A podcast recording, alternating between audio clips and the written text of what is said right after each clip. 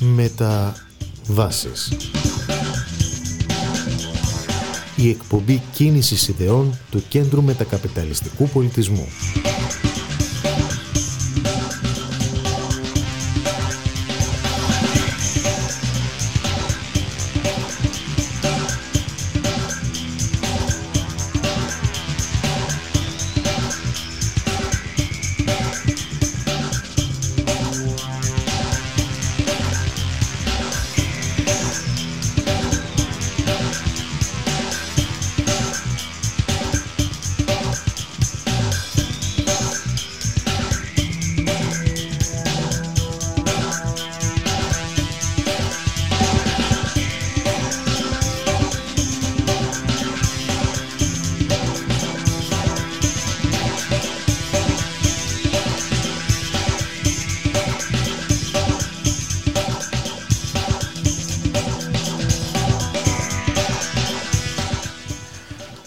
Καλό σας απόγευμα φίλες και φίλοι του Ράδιο Μέρα. Κώστας Ράπτη στα μικρόφωνα, Γιώργος Νομικός στη ρύθμιση του ήχου. Όπως κάθε Τετάρτη τέτοια ώρα για την εκπομπή κίνησης ιδεών του Κέντρου Μετακαπιταλιστικού Πολιτισμού Μεταβάσεις.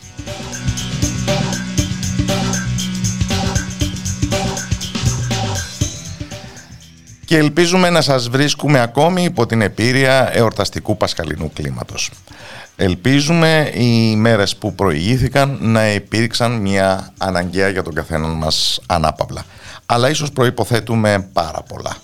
Ε, ίσως να είναι πια για όλο ένα και περισσότερους ένα δυσέβρετο προνόμιο η πραγματική, ε, η άξια των ημερών πασχαλινή απόδραση.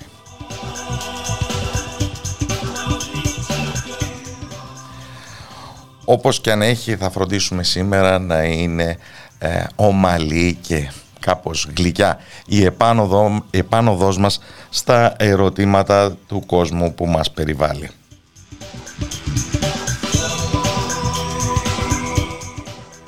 Αλλά θα επιμείνουμε βέβαια γιατί δεν υπάρχει και άλλος τρόπος.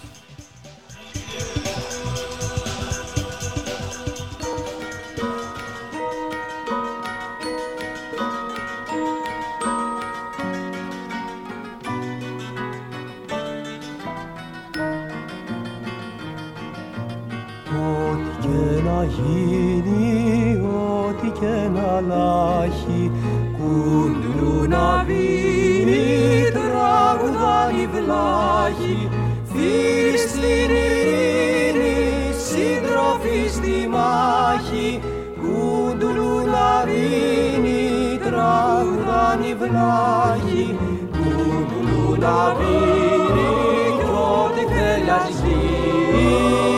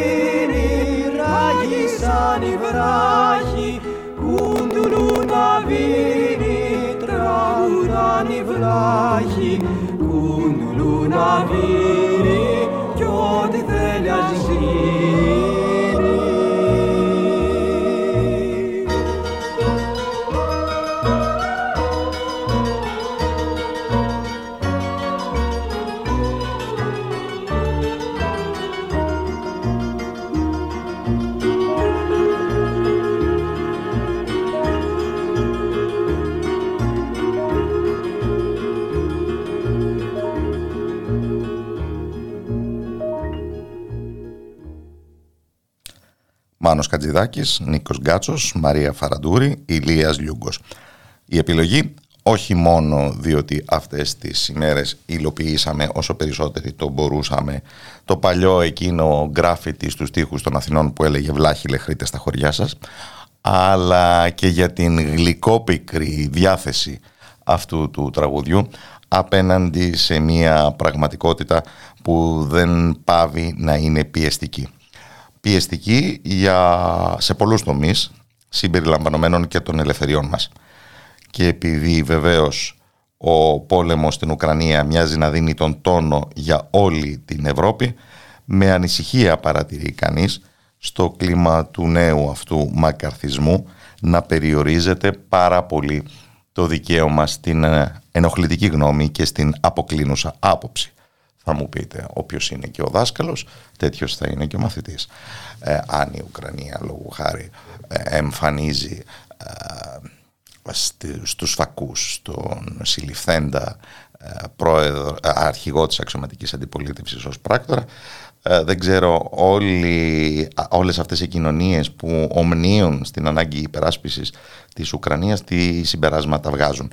Αλλά δεν είναι μόνο η πολιτική απόκληση σε ό,τι αφορά τα τρέχοντα απολύτως καυτά βεβαίως γεωπολιτικά ζητήματα είναι και οι παλιότεροι εκείνοι λογαριασμοί ε, σχετικά με τις οικονομικές διεκδικήσεις των υποτελών και το δικαίωμά τους να διαδηλώνουν την αντίθετη άποψή τους. Η απονομιμοποίηση ή και ποινικοποίηση της ε, πολιτικής απόκλησης φαίνεται ότι είναι πια μια τάση τόσο προχωρημένη ώστε να κινεί το ενδιαφέρον των ειδικών επιστημόνων. Ο νος μου πηγαίνει σε ένα συνέδριο με αυτό ακριβώς το θέμα που διοργανώθηκε λίγο πριν από το Πάσχα στην Μπολόνια της γειτονικής μας Ιταλίας. Αλλά δεν είναι μόνο αυτό. Και καταλήλως απευθύνομαι στον καθηγητή εγκληματολογίας του Northumbria University στη Βρετανία, Γιώργο Παπα-Νικολάου, αναζητώντας την ε, βοήθειά του. Καλό απόγευμα από το Ράδιο Μέρα. Καλησπέρα, τι κάνετε; Παρακολουθούμε με ενδιαφέρον τα όσα έχει να πει η επιστημονική κοινότητα, στον βαθμό τέλος πάντων που τίθεται σε εγρήγορση, για αυτή την ε, τάση που προλογικά περιέγραψα. Ή μήπως υπερβάλλω; Ε, όχι καθόλου. Ε, και το, η εκδήλωση του συνέδριο στην Πολόνια, ε, εντάξει ήταν μια ανοιχτή εκδήλωση ε, είναι μέρος μιας ε, ανερχόμενης ε, κίνησης στο χώρο μας. Τουλάχιστον από τις κριτικές φωνές στο, στο χώρο της, της εγκληματολογίας, της ευρύτερης κοινωνικής επιστήμης. Δηλαδή τέθηκε το ζήτημα της ποινικοποίησης της, της διαφωνίας και έχει τεθεί και έχει ένα βάθος αυτό. Δύο-τρία χρόνια είναι πολλοί συνάδελφοι, κάποιοι συνάδελφοι ε, τουλάχιστον στον πολιτικό χώρο που το, το, το, έχουν θέσει το θέμα, γράφονται και πράγματα ε, γύρω από αυτό ε, και είναι ένα πρόβλημα το οποίο πλέον συμπληρώνει μια εικόνα που είχαμε από νωρίτερα. Έτσι, ε, τα έχουμε αναφέρει και σε προηγούμενες φορές που έχουμε βρεθεί στον αέρα ότι ένα μεγάλο θέμα είναι το πώς ε, καταστέλλεται η διαφωνία στο, στο δρόμο. Έτσι.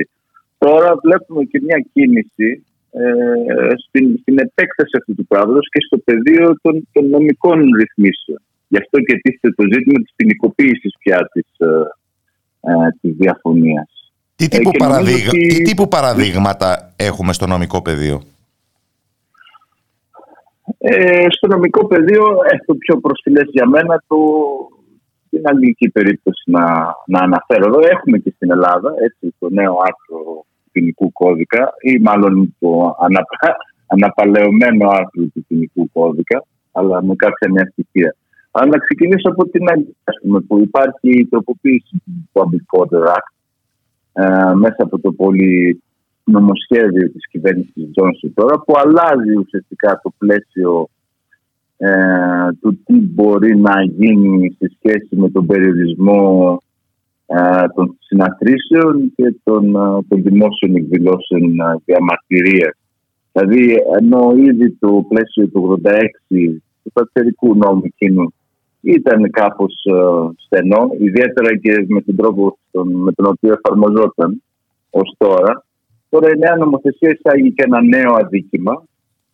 Ε, θα, θα εισαχθεί και ένα νέο αδίκημα, θα τυποποιηθεί δηλαδή στο νόμο, ε, το οποίο έχει σχέση με τη δημόσια παρενόχληση. Ε, Πώς ορίζεται η δημόσια παρενόχληση; Λόγω... Το νέο δίκημα θα είναι για το ε, Αυτό είναι ένα δίκημα που βρίσκεται στο common law, αλλά τώρα θα μπει στο, στο νομικό. Δηλαδή πρόκληση ανησυχίας, πρόκληση θορύβου και τέτοια. Και περιορίζουν επίσης και τους όρους, ε, ε, διευρύνουν τους όρους με τους οποίους τους οποίους μπορεί να επιβάλλει η αστυνομία ε, για τη διεξαγωγή μιας συνάθρησης ή διαδήλωσης. Ε, και βέβαια ε, ε, διευρύνουν και εκεί το περιθώριο, που ουσιαστικά είναι το περιθώριο της διακριτικής ευχαίρεση της αστυνομία, ως προς το να διωχθούν ε, θορυβώδεις διαμαρτυρίες ή εξαιρετικά που προκαλούν αναστάτωση κατά τη διεξαγωγή τους ή τη πράξη. Δηλαδή, αυτοί επικαλούνται τώρα το home office, επικαλείται το. Το Υπουργείο Εσωτερικών, δηλαδή. Με το extinction.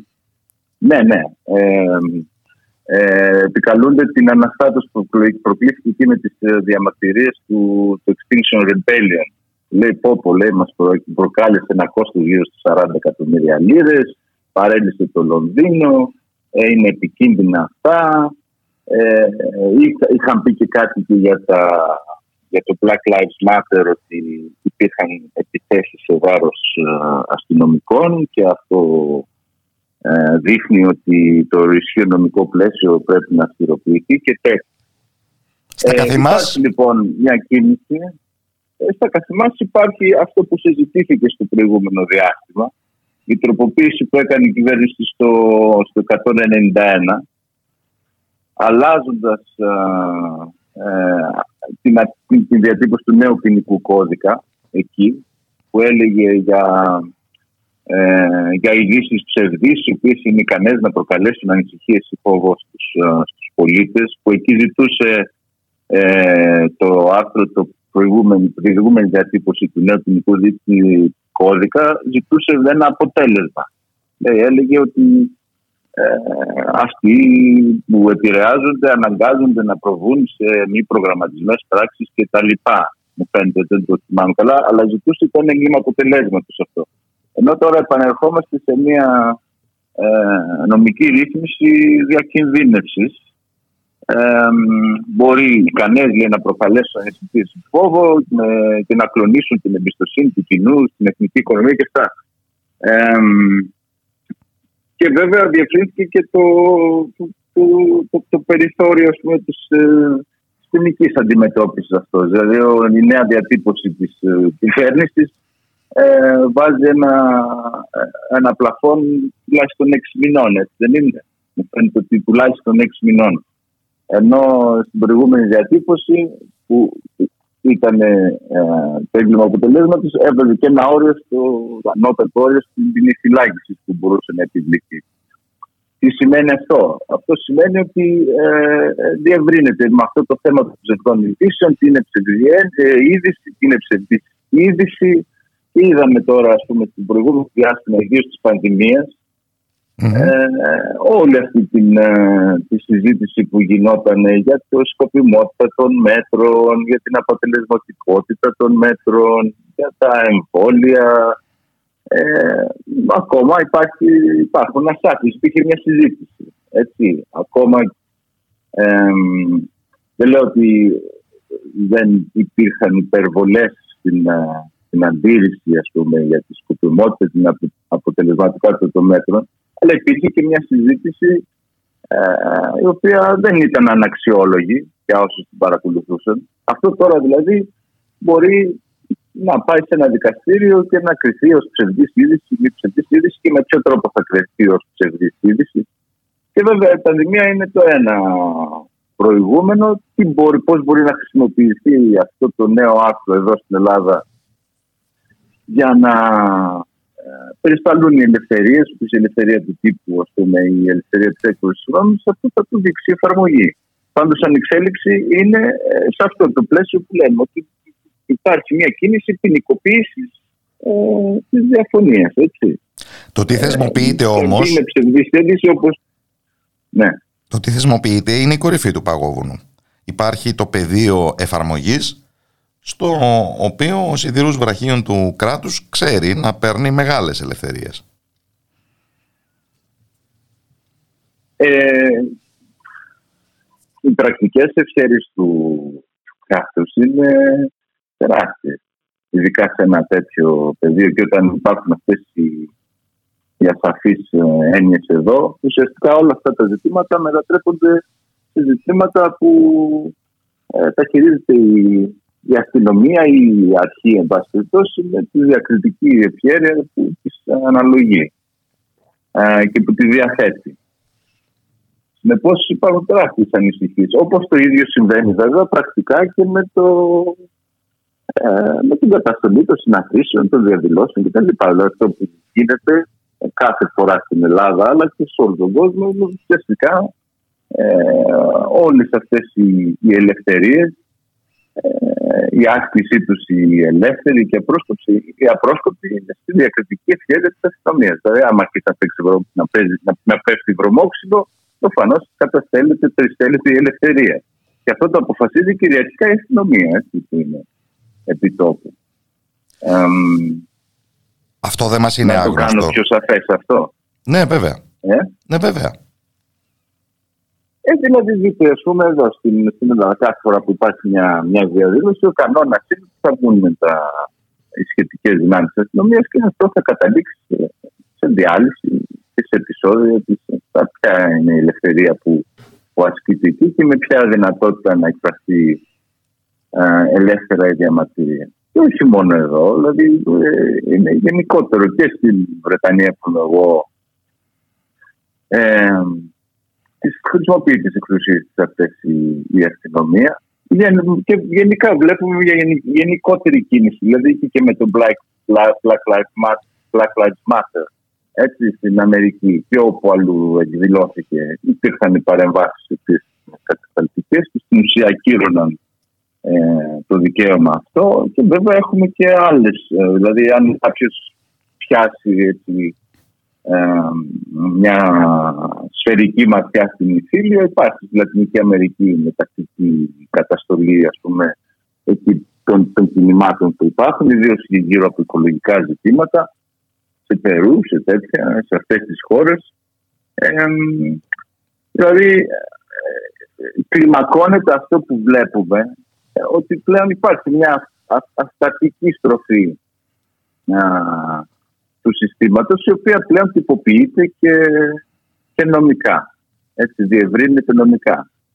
Χωρίς να λέω ότι ε, ανέκαθεν το κράτος δεν διέθετε τα μέσα για τις έκτακτες εξουσίες να συντρίψει μια, ε, μια λαϊκή κινητοποίηση ε, ή κινήματα, έτσι. Πράγματι, όσα περιγράφουμε ως εδώ δεν μας είναι άγνωστα. Αλλά νομίζω το τελευταίο διάστημα προστίθενται και νέα στοιχεία. Όπως λόγω χάρη η διεύρυνση ε, της κατασταλτικής αντιμετώπισης με τρόπους όλος πρωτότυπους, όπως λόγω χάρη ο τραπεζικός αποκλισμός των λογαριασμών που σχετίζονταν με τις κινητοποιήσεις των Καναδών οδηγών φορτηγών ή η ιδιωτικοποίηση, ας το πούμε έτσι, της περιστολής της ελευθερίας του λόγου μέσα από τις πρωτοβουλίες των πλατφορμών κοινωνικής δικτύωσης να διαγράφουν λογαριασμούς. Ναι, βέβαια. Ε, και αυτό, είναι... Αυτό δείχνει βέβαια την ενότητα της κρατικής εξουσίας. Δεν χρειάζεται να είναι μόνο η αρχή που φοράει καπέλο και στολή. αλλά αυτό είναι μια ανησυχία μια πολύ ανησυχητική ε, εξέλιξη ότι αυτό πλέον, αυτή η λογοκρισία, αυτή η καταστολή διευρύνεται ε, και στο διαδίκτυο ε, και στην έκφραση στα Twitter, δηλαδή διαγραφές, αναστολές των λογαριασμών ε, κατά παραγγελία του κράτους ή λόγω πρωτοβουλίας των, των σχετικών εταιριών όταν συμβαίνει. Το βλέπουμε αυτό. Ε, και αυτό είναι μια, διαφορε... μια διαφορε... διαφορά από την προηγούμενη κατάσταση. Ε, η κανονικοποίηση αυτής της παρέμβασης. Έτσι, όταν, εγώ συμφωνώ ότι ε, δεν είναι και τόσο καινούρια όλα αυτά, δηλαδή σαν ιδέα. Αλλά ε, σε προηγούμενες ε, περιόδους υπήρχε πάντοτε αυτή η, ανησυχία ότι ναι, τώρα ε, εφαρμόζουμε μια εξαιρετική εξουσία. Έτσι. Είναι εξαιρετική νομοθεσία, εξαιρετική, εξαιρετικά διατάγματα κτλ. Ε, τώρα κανονικοποιείται αυτή. Δηλαδή η διεύρυνση αυτή εμπεδώνεται με, με, μια με όρους κανονικότητας και στο δίκαιο. Αυτό είναι ο φόβος. Και με μία νομίζω σοβαρή ιδεολογική μετατόπιση στη δημόσια συζήτηση. Μιας και οι γαλλικές ε, εκλογές κατέστησαν και πάλι επίκαιρη την ε, συζήτηση περί ακροδεξιάς απειλής. Δεν ξέρω βέβαια πώς σχετίζεται αυτό με την σχετικοποίηση της ίδιας αυτής απειλής σε ό,τι αφορά την Ουκρανία, αλλά έχει.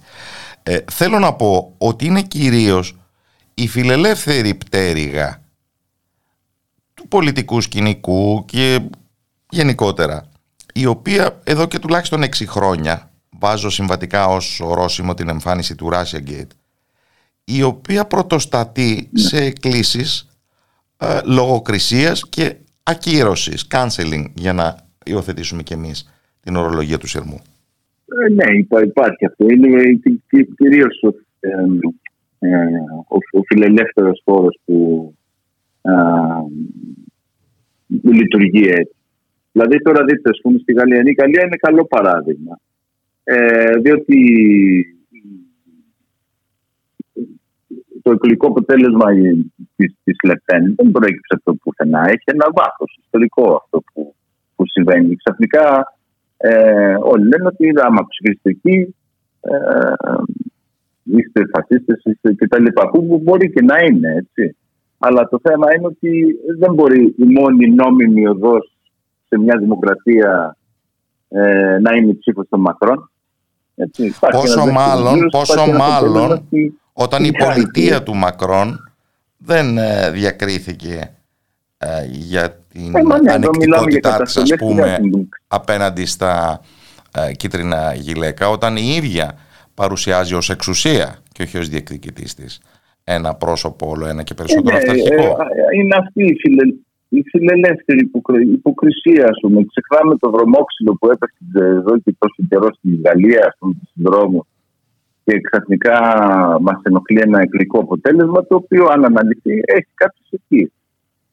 Αλλά οι αιτίες βρίσκονται και στην, ε, και στην πρακτική βία ε, και τη βία της αρχής που έχει ασκήσει ή την καταστολή ε, άλλων ελευθεριών και βέβαια και στους πραγματικούς όρους ζωής αυτών των, των, των, των των μαζών που, που, κάνουν αυτή την εκλογική, εκφράζουν αυτή την εκλογική προτίμηση. Υπάρχει ένα ιστορικό βάθος ε, σε όλα αυτά. Αυτή η υποκρισία υπάρχει ε, και σε εμάς. Δηλαδή, όταν ε, καταστέλει ε, τις διαδηλώσεις, ας πούμε, θυμόμαστε τι γινόταν με τα, με τα μνημόνια, δηλαδή σε μια προηγούμενη περίοδο, στις αρχές της δεκαετίας του, ε, του 10. Δηλαδή, ε, ήταν ενόχληση όταν ότι έβγαινε ο κόσμος στους δρόμους για να διαδηλώσει την αντίθεσή τους σε αυτές τις σε πολιτικές οικονομικής εξόντωσης και μία νόμιμη οδός και η σοφή οδός ήταν η μνημονιακή τάξη. Για παράδειγμα, τα έχουμε ζήσει και εδώ αυτά. Όπως και σε άλλες χώρες. Είναι μια γενικότερη και είναι βέβαια μια υποκριτική στάση αυτή. Για να κλείσουμε όπως αρχίσαμε. Η Πρέπει να, το, mm-hmm. να, το, ναι, παρακαλώ. να το πούμε αυτό. Ε, ε, ναι, λέγαμε να μην διακόψω γιατί τώρα έχω...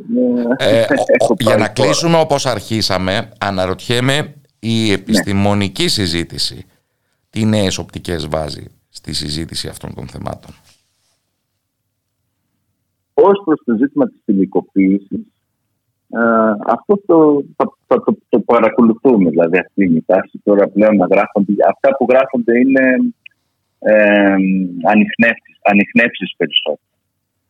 Ε, αλλά αυτή η συζήτηση υπάρχει σε σχέση ε, και με τη συζήτηση που είναι παλαιότερη και έχει σχέση με τη στρατιωτικοποίηση ε, των, των, των δυνάμεων που καταστολή τη αστυνομία. Έτσι. Ε, και ουσιαστικά είναι μια ενιαία συζήτηση. Πρέπει να το δούμε και τι γίνεται στο νομικό επίπεδο, αλλά και το, τους όρους με τους οποίους ασκείται αυτή η καταστολή. Δηλαδή, οι ευχέρειες της αστυνομίας και οργανωτικά, εξοπλιστικά ε, και οι εξουσίες του, του αστυνομικού έχουν διευρυνθεί εδώ και καιρό και ασκούνται με τον τρόπο που, που ασκούνται πρακτικά. Είναι αυτό δηλαδή ε, ε, υπάρχει και η πρακτική ευχαίρεια δεν πρέπει να τη χάσουμε αυτή τον ορίζοντα μας τον αναλυτικό μιλώντας για ποινικοποίηση της διαφωνίας. Γιατί όπως έλεγε και ο Τσέχοφ, ε, όταν στην πρώτη πράξη εμφανίζεται κρεμασμένο ένα πιστόλι, στην τέταρτη πρέπει να έχει εκπρισοκροτήσει. ε, ναι. Ε, δηλαδή όλα αυτά είναι ζητήματα τα οποία πρέπει να ξανατεθούν σε σχέση με τις πρακτικές ευχαίρειες των δυνάμεων καταστολής. Υπάρχει όμως και μια πολιτικο-ιδεολογική μετατόπιση. Αυτή που έχει αποκληθεί ασφαλιοποίηση των πάντων. Κάθε κοινωνική πρόκληση, είτε είναι οικονομική, είτε είναι πανδημική κτλ. κτλ αντιμετωπίζεται πια με όρους ασφάλειας, απειλής και αντίστοιχων μέτρων όχι ενδεχομένως ως ένα κοινωνικό ζήτημα που καλεί σε άλλου είδους θεραπεία.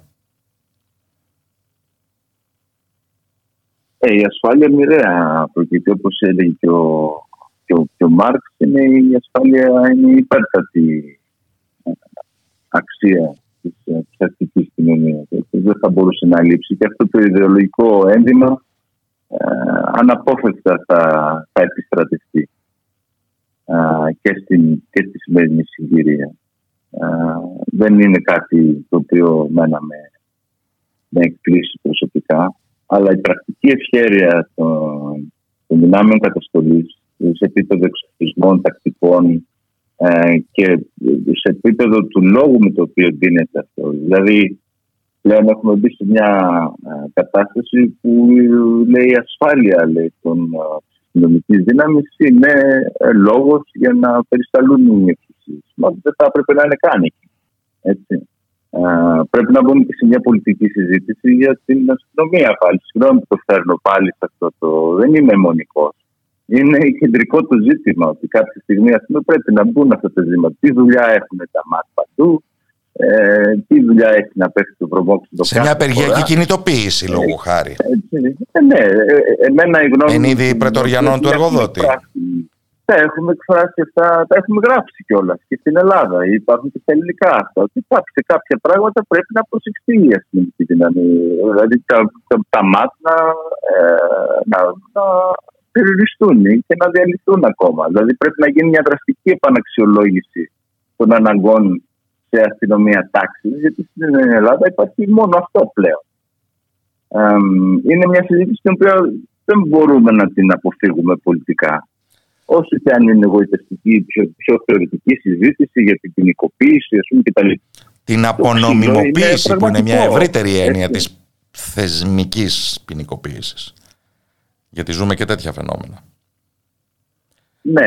Αλλά, Αλλά ναι, ε, στο, ε, στο, ε, τέλος, εμένα, στο, εμένα η ανησυχία μου... Το τέλος του λογαριασμού μιλάμε για, για, το κλόπ, για το κλόπ του Ματατζή, δεν μιλάμε για πιο ναι, αφηρημένες μιλούσα, ας πούμε, προχθές, ε, μου λέγανε από τη Χιλή, διάβαζα, λέει, στις συνειδητοποιήσεις στη Χιλή χάθηκαν 300 μάτια.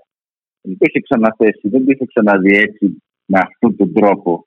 Έτσι, διαβάζουμε για τις φρικαλαιότητες που μπορεί να προκαλεί η αστυνομική καταστολή. Δεν, δεν το είχα ξαναδεί ποτέ έτσι. Κάποιος είπε χάθηκαν 300 μάτια στη κινητοποίηση τη Χιλή. Α το συγκρατήσουμε 300 αυτό. άνθρωποι δεν βλέπουν από το ένα ή και τα δύο μάτια. Ας πούμε. 300 μάτια κλείσαν. Δηλαδή αυτές οι απώλειες, αυτές οι ζημιές, αυτές οι. Που δεν καταμετρώνται ως κοινωνικό κόστος, δεν καταμετρώνται, δεν προσλαμβάνονται καν ως κόστος για την κοινωνία.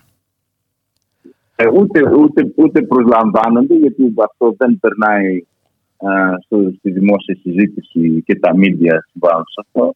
Και από την αντίθετη πλευρά περνάει το κόστος του ότι χάσαμε 40 εκατομμύρια λίρες επειδή ε, το Extinction Rebellion, ας πούμε, για παράδειγμα, έχει στου δρόμους του Λονδίνου και ζημιώθηκαν οι καταστήματά.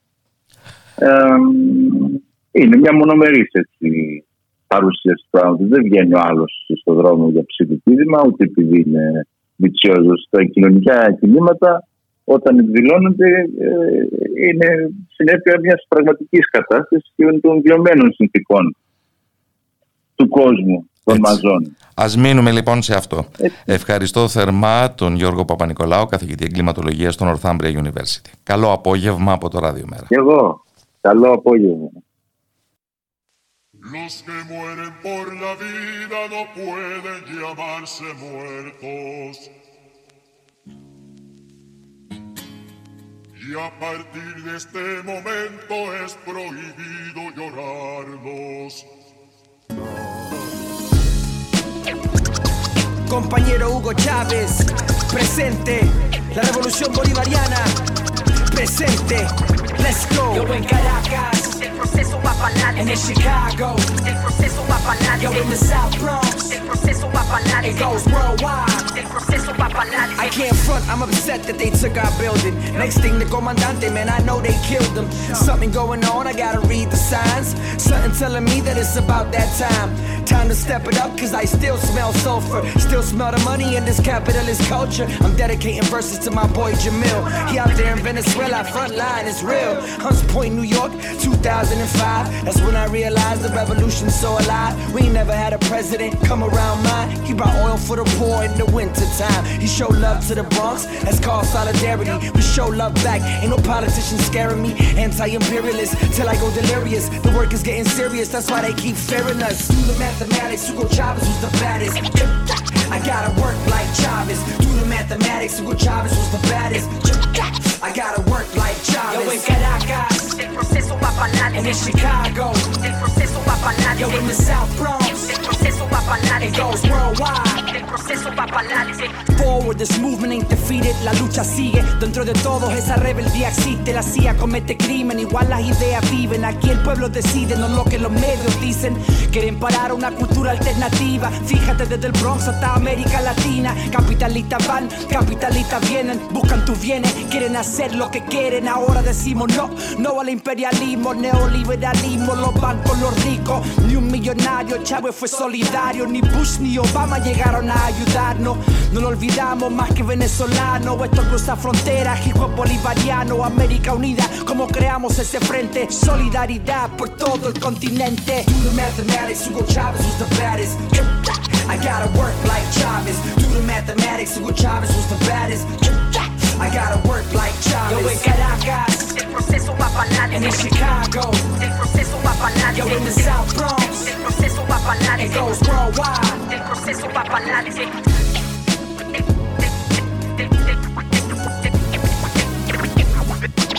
El proceso va para adelante.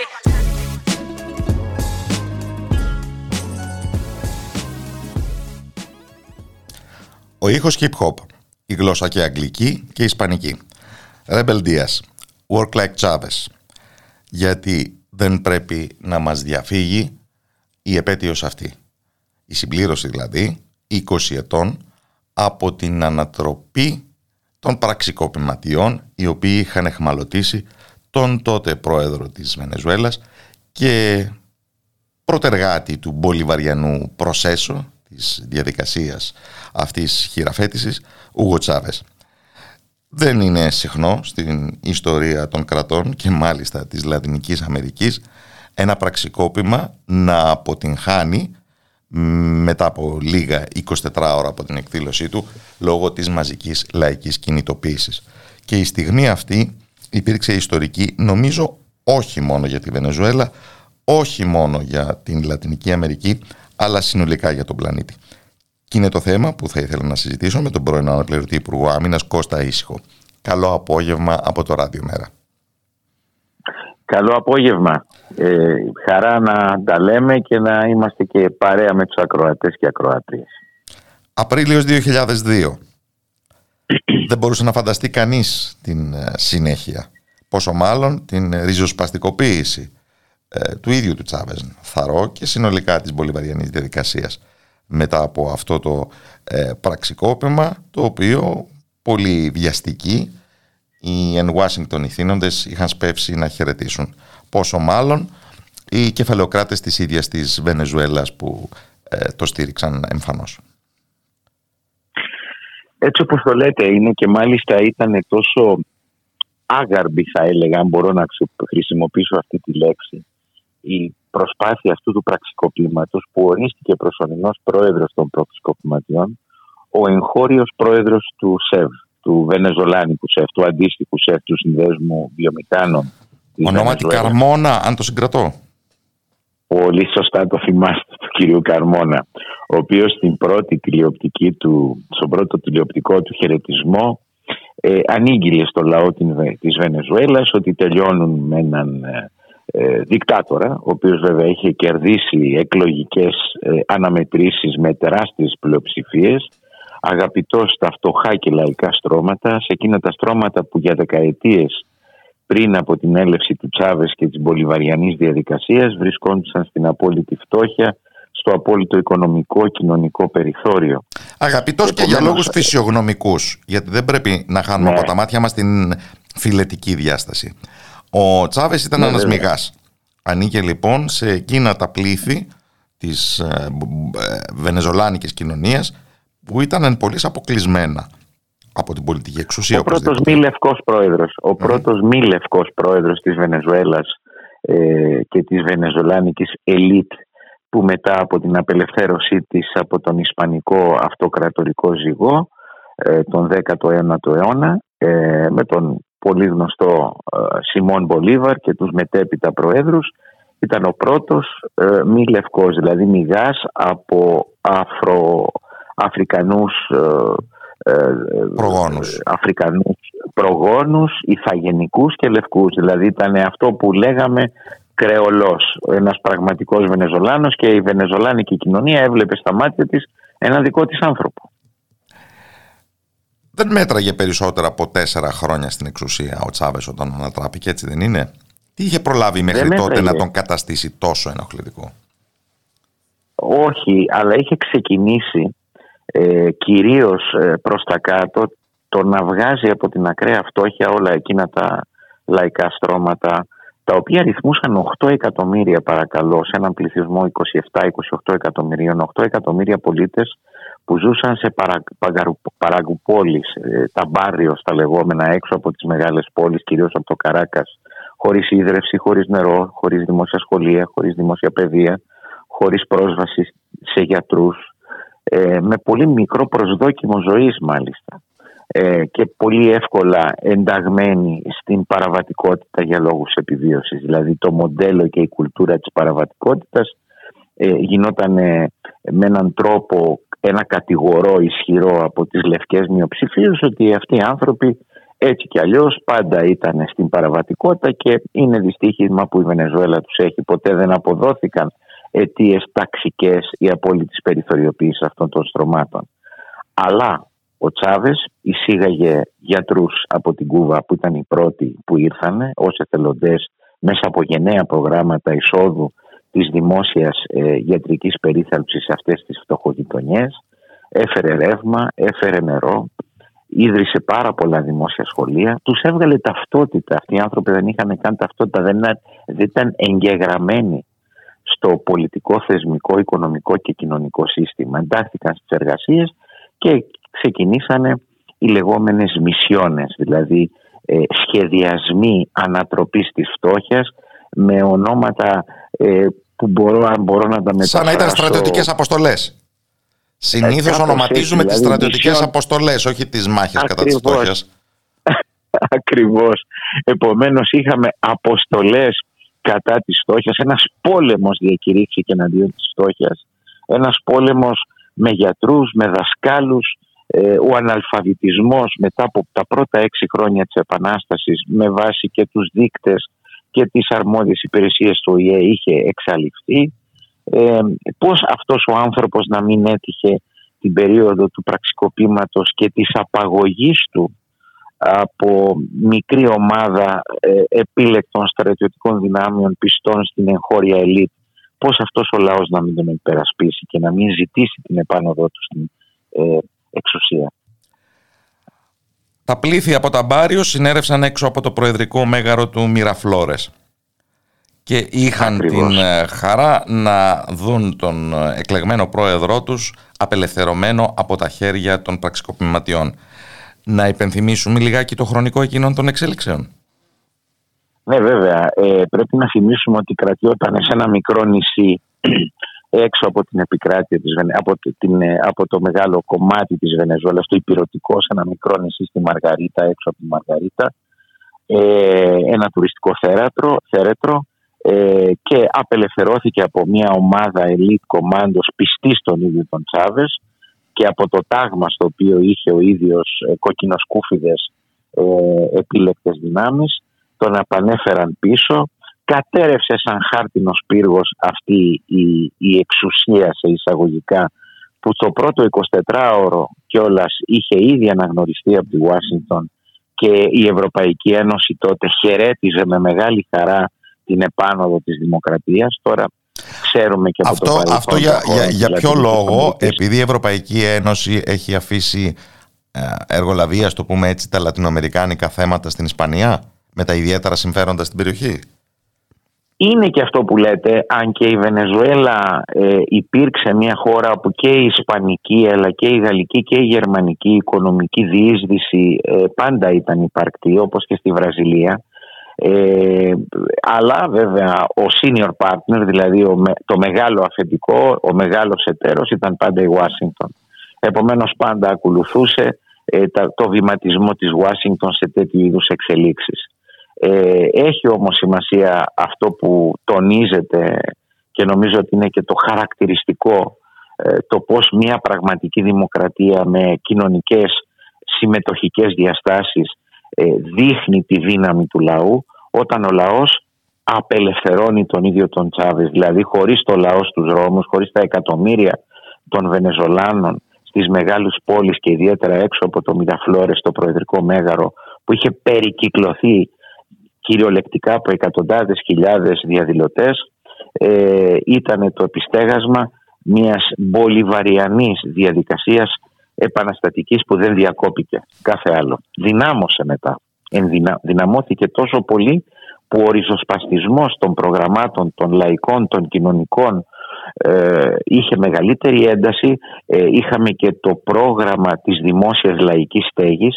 Ε, ο Τσάβες πριν φύγει από τη ζωή ήδη είχε παραδώσει 2 εκατομμύρια κατοικίες δωρεάν ε, σε, στους απόμαχους, στους ανθρώπους, της, τους ταπεινούς, εκείνους που αναφέραμε πριν από τα Μπάριος, που μπορούσαν πλέον να ζουν με αξιοπρέπεια σε λαϊκά δημόσια διαμερίσματα από το πρόγραμμα στέγασης ε, του λαού που ακόμα και σήμερα συνεχίζεται παρά τις αντίξωες συνθήκες των ε, κυρώσεων.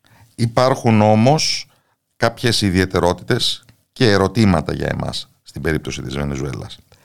Η πρώτη είναι το γεγονός ότι ο ίδιος ο Τσάβες προερχόταν από τους κόλπους του στρατού, είχε επιχειρήσει mm-hmm. στις αρχές της πολύ δύσκολης για τη Βενεζουέλα δεκαετίας του 90 πραξικοπηματικά να καταλάβει την εξουσία και είχε ε, φυλακιστεί γι' αυτό και ήταν το τμήμα εκείνο του στρατού που του έμεινε πιστό που εγγυήθηκε την αποτυχία του πραξικοπήματος το 2002. Γιατί μέσα από το στρατό; Πρώτον, διότι είχαμε το Καρακάσο. Ε, Καρακάσο ονομάζεται η μεγάλη εξέγερση εναντίον του Κάρλος Αντρές Πέρες, ε, του τότε Προέδρου της Βενεζουέλας ε, προς το τέλος δεκαετίας του 80, 88, 89 όταν ε, το δούνου του εισήλθε στη Βενεζουέλα με ένα σκληρότατο πρόγραμμα ε, εναντίον της, ε, των, των λαϊκών μαζών ε, που επέφερε ακόμα μεγαλύτερη δυσβάσταχτη φτώχεια με σκληρά προγράμματα εναντίον των εργαζομένων και των ανέργων ε, αντιμετωπίστηκε, αντιμετωπίστηκαν αυτές οι διαδηλώσεις με περίπου 1.500 νεκρούς Ήταν μια σφαγή που έγινε στους δρόμους και τότε κινητοποιήθηκε ο Τσάβες με επίλεκτες δυνάμεις για την προστασία του λαού όπως είπε. Και ήταν μια προσπάθεια πράγματι να ανατρέψει τον Κάρλος Αντρές Πέρες. Στην ουσία αυτός έλεγε ότι ανατρέπει τη δικτατορία του Δέλτα Νιτά του Διεθνούς Νομισματικού Ταμείου και της Αμερικανοκρατίας.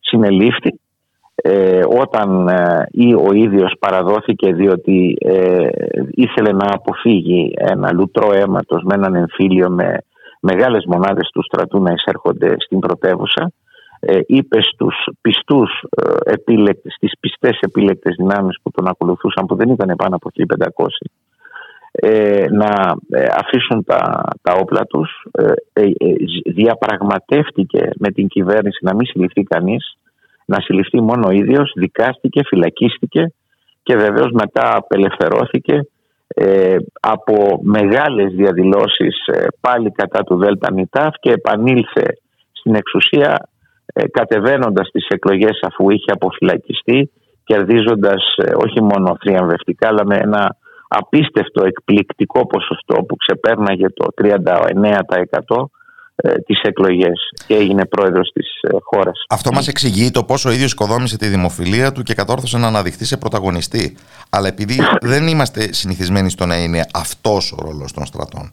Και πάλι αναρωτιέμαι γιατί η εναλλακτική προέκυψε ε, έστω και μειοψηφικά δεν ξέρω από τους κόλπους του στρατού μήπως επειδή ήταν ο μόνος χώρος στον οποίο μπορούσαν να σταδιοδρομήσουν ε, μηγάδες σαν τον Τζάβες; Είναι και αυτό, είναι αυτή μια απάντηση, αλλά είναι μια παράξενη θα έλεγα ιστορία της κινητοποίησης της στρατιωτικής του Τσάβης γιατί ήμασταν πάντα συνηθισμένοι όταν αναφερόμαστε στην ιστορία της Λατινικής Αμερικής και τα πραξικοπήματα εναντίον των λαών της ε, είτε λέγεται πινοσετισμός ή ο Βιντέλα της Αργεντίνας και τόσοι άλλοι σε τόσες άλλες χώρες.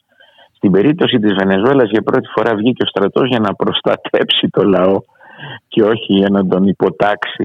Επομένως αυτή η μεγάλη αντίθεση, αντίθεση από την δική του κίνηση, από την ταξική του ταπεινή καταγωγή που καλά κάνετε και αναφέρεστε και στην φιλετική διαφορετικότητα των ελίτ ε, που ενσάρκωνε ο Τσάβες ε, ένας λαϊκός άνθρωπος αλλά και σπουδαγμένος στις Ηνωμένες Πολιτείες, στρατιωτική σχολή, ε, ταπεινός μεν αλλά ε, αυτοδημιούργητος σε ό,τι αφορά την κατάκτηση της γνώσης, της ιστορικής γνώσης, της λαϊκής κοινωνικής γνώσης που ο ίδιος πάντα ποθούσε και ήθελε ε, να γνωρίσει το λαό του από τα κάτω όπως το έλεγε. Μήπως μας δίνει ένα ναι, κλειδί η στενή διαπλοκή του εθνικού ζητήματος με το κοινωνικό που οδήγησε ναι, πολύ χαρακτηριστικά στον να ονομαστεί αυτή η διαδικασία Μπολιβαριανή με το όνομα του Μεγάλου Απελευθερωτή. Ναι. Νομίζω ότι είναι και από τις μεγάλες διαφορές της Λατινικής Αμερικής με την Ευρώπη. Δηλαδή. Αυτό που ε, οι Λατινοαμερικάνοι ε, ονομάζουν πάτρια, πατρίδα δηλαδή, ε, ε πάντα συνδέεται με τις λαϊκές ε, κατακτήσεις από την εποχή της απελευθέρωσης κατά των Ισπανών ή των Πορτογάλων στην περίπτωση της Βραζιλίας η πατρίδα ποτέ δεν εκχωρήθηκε στην ελίτ. Η ελίτ πάντα θεωρήθηκε ε, όταν βρισκόταν στην εξουσία ξενόφερτη. Ε, Όσο ξενόφερτη ήταν και η απεικιοκρατία; Ε, ακριβώς, ακριβώς θα έλεγα ότι ήταν πολύ λεπτές οι γραμμές ε, ανάμεσα στην απεικιοκρατία και στην μετέπειτα πορεία αυτών των κρατών. Οι Λατινοαμερικάνοι όμως αναφέρονται και σε μια πάτρια γκράντε, μια μεγάλη πατρίδα που ναι, περιλαμβάνει όλη ναι, την Ήπειρό ναι, ναι, ε, ναι, είναι αυτό, που την ενοποιεί περισσότερο από οτιδήποτε άλλο, ακόμα και από την κοινή γλώσσα, το δόγμα Μονρόε; Ναι. Ναι, ναι, ναι. ναι. σχέση δηλαδή με τον μεγάλο βορειοαμερικανό γείτονα; Ε, βέβαια, βέβαια. Εκεί, εκεί εστιάζεται και το όραμα της Πάτρια Γράντε, της μεγάλης πατρίδας. Πρώτο από το Τσέγκεβάρα στα απομνημονεύματά του αλλά και στις ομιλίες τους όταν ήταν στο Μεξικό, στην Κουατεμάλα και μετέπειτα ήταν στα Αντάρτικα της Κούβας με το Φιντελ Κάστρο. Η Πάτρια Γκράντε πάντα αποτέλεσε για τους ε, επαναστάτες της Λατινικής Αμερικής το όραμα της απελευθέρωσης από την πολιτική και οικονομική καταδυνάστευση του βορείου γείτονα των Γιάνκιδεν όπως τους ονομάζει οι Λατινοαμερικάνοι. Και αυτό το όραμα αναζωογονήθηκε με τους μεγάλους ηγέτες της δημοκρατικής και επαναστατικής αριστεράς του Λούλα, του Εύω Μοράλες, του Νέστορ Κίρχνερ, ε, του Ραφαέλ Κορέα, του Ούγκο Τσάβες και του Φιντελ Κάστρο. Αυτοί έτυχαν να συναντηθούν, έτυχαν να έχουν συναντήληψη για τα επόμενα βήματα, ε, τα βήματα τα οποία δεν έχουν ανακοπεί παρόλο που είχαμε πισωγυρίσματα μετά από τους θανάτους ορισμένων αυτών των ε, ηγετών ή την περιθωριοποίησή τους από θεσμικά πραξικοπήματα για να θυμηθώ και τον Φερνάντο Λούγκο της Παραγουάης ε, τον άνθρωπο που ήταν πολύ κοντά στην θεολογία της απελευθέρωσης. Μα και ο Λούλα έπεσε θύμα θεσμικού πραξικοπήματος, αν και ναι, οι ναι, πάντες λένε ότι κανείς δεν μπορεί να κόψει πια το δρόμο τους στις επόμενες βραζιλιάνικες εκλογές που δεν αργούν. Σε καμία περίπτωση, όχι δεν αργούν, θα έχουμε τρομακτικές ε, αλλαγές ε, γεωπολιτικού χαρακτήρα, πολιτικού χαρακτήρα στη Λατινική Αμερική το επόμενο διάστημα, διότι η Βραζιλία όπως ξέρουμε όλοι είναι η μεγαλύτερη δύναμη οικονομική της Λατινικής Αμερικής, η πέμπτη οικονομία του κόσμου, η πέμπτη οικονομία του κόσμου, ε, με βάση το ΑΕΠ της και την παραγωγικές δυνατότητες που έχει. Επομένως η επαναφορά του Λούλα ε, στην εξουσία θα σημάνει ένα δεύτερο κύμα προοδευτικών ανακατατάξεων, ριζοσπαστικών ανακατατάξεων σε ολόκληρη την Ήπειρο. Πριν επιστρέψουμε στο τώρα, ε, να μείνουμε στην πρώτη δεκαετία του ναι. αιώνα μας που ήταν και η χρυσή εποχή του Τσάβες για να το πούμε έτσι αλλά ναι. και όλου αυτού του ναι. ροζ κύματος όπως αποκλήθηκε στην Λατινική Αμερική ναι. ενός ναι. κύματος που διόλου τυχαία ε, σιγονταρίστηκε και από την ε, πρόταση του, του Τσάβες για την Άλμπα δηλαδή μια εναλλακτική μορφή ε, συνεργασίας και ολοκλήρωσης της Λατινικής Αμερικής. Η δεκαετία εκείνη ήταν μια δεκαετία ε, πολύ υψηλών τιμών ε, του πετρελαίου. Η Βενεζουέλα είναι μια χώρα με τα μεγαλύτερα κοιτάσματα πετρελαίου παγκοσμίως. Ε, αυτό προφανώς ευνόησε τις αναδιανεμητικές πολιτικές και στη Βενεζουέλα και παντού.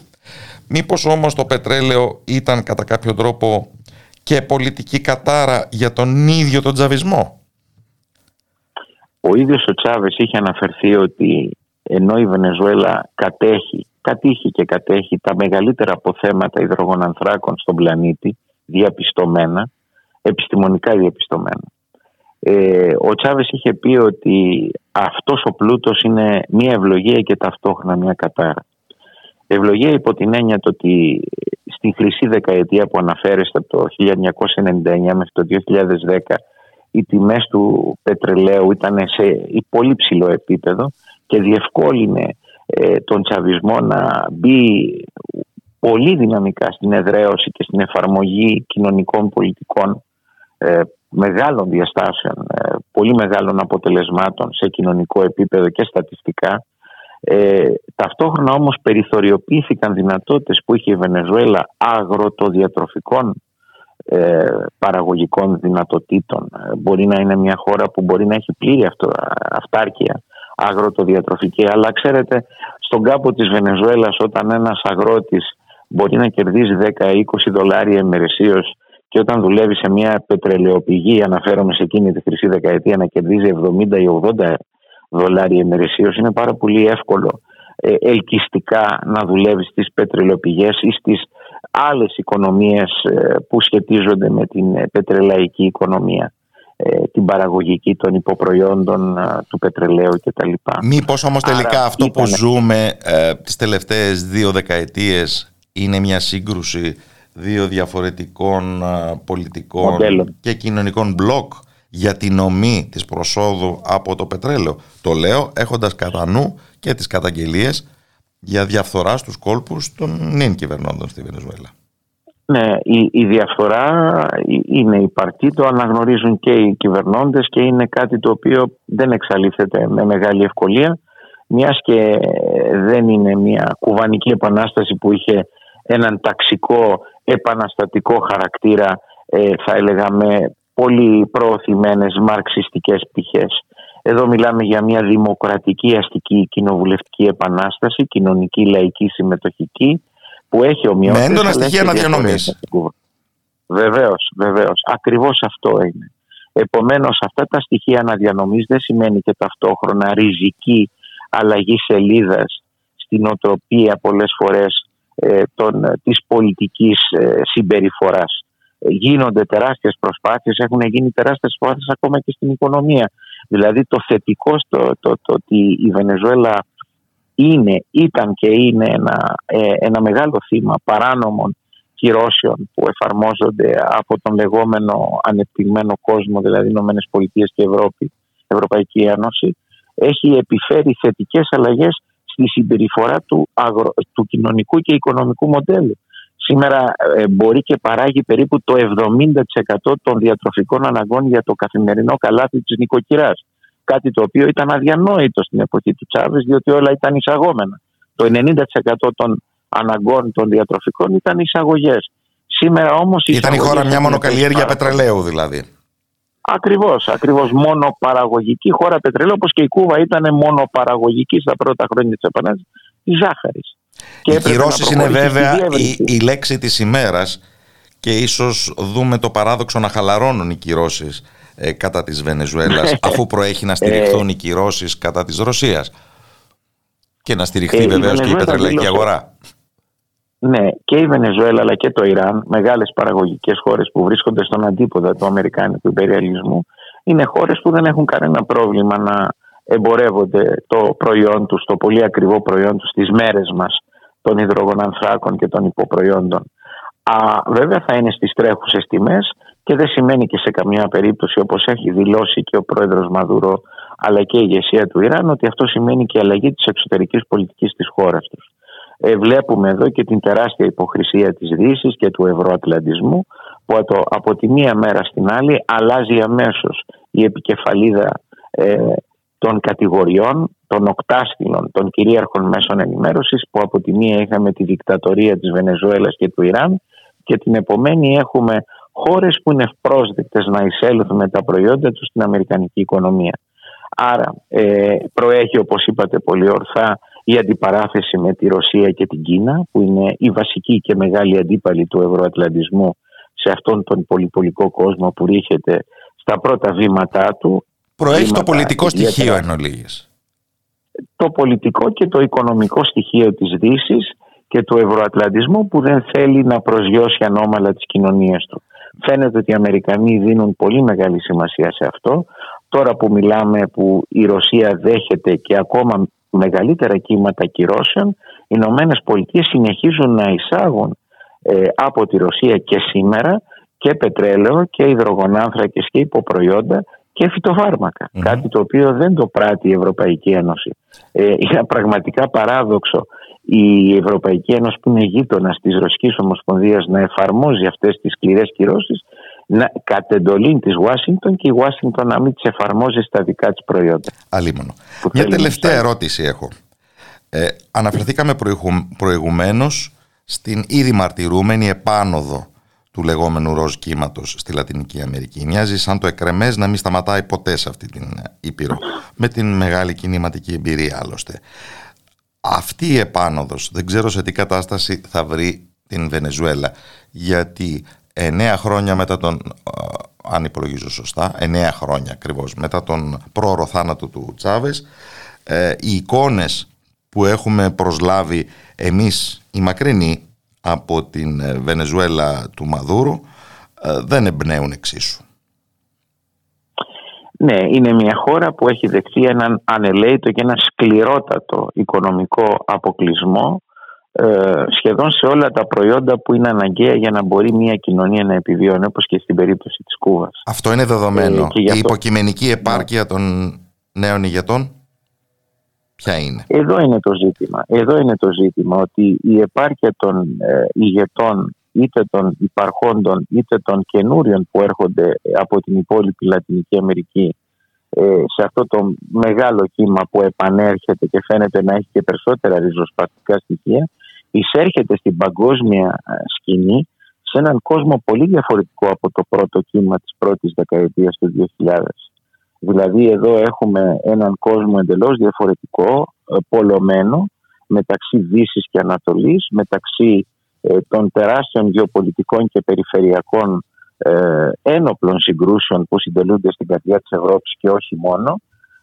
και επομένως η Λατινική Αμερική διαφαίνεται να αγγίζει ακόμα πιο κοντά το όραμα, το όραμά της για την Πάτρια Γράντε, για τη Μεγάλη Πατρίδα, διότι οι συγκυρίες ευνοούν τις ηγεσίες της Λατινικής Αμερικής σε πολύ μεγάλο αριθμό και αναφέρομαι σε τρεις μεγάλες χώρες, το Μεξικό, τη Βραζιλία και την Αργεντινή, που διαφαίνονται ότι αυτές οι τρεις χώρες θα παίξουν ρόλο κλειδί όχι μόνο στις προσπάθειες ενοποίησης οικονομικής, κοινωνικής, πολιτιστικής, αλλά και στην παγκόσμια είσοδό τους σε έναν κλειδονιζόμενο πλανήτη που φαίνεται να τελειώνει πλέον ο, ο μονοπολικός κόσμος και να εισέρχονται στη διεθνή σκηνή με άλλη βαρύτητα και με άλλη προοπτική.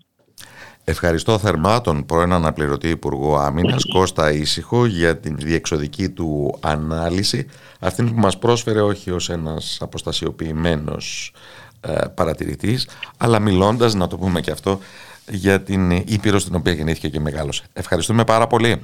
Καλό απόγευμα από το Ευχαριστώ και εγώ. Καλό απόγευμα. Καλό απόγευμα στους ακροατές. Γεια σας.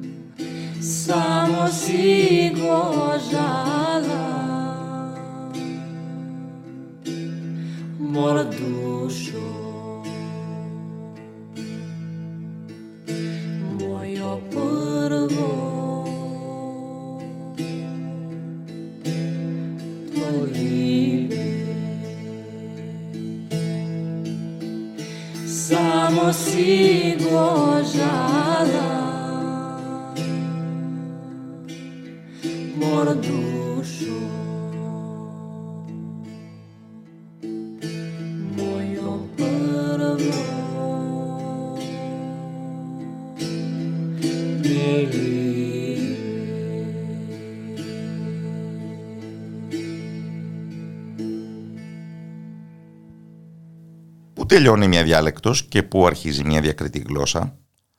Οι γλωσσολόγοι, αντίθετα από ό,τι θα φανταζόταν κανείς, έχουν υιοθετήσει ένα επιχείρημα καθαρά πολιτικό. Αυτό που συνοψίζεται στο διαδεδομένο απόφθεγμα ότι η γλώσσα είναι μια διάλεκτος με στρατό και ναυτικό. Έστω όμως ότι συγκροτείται με το στρατό του και το ναυτικό του το εθνικό κράτος.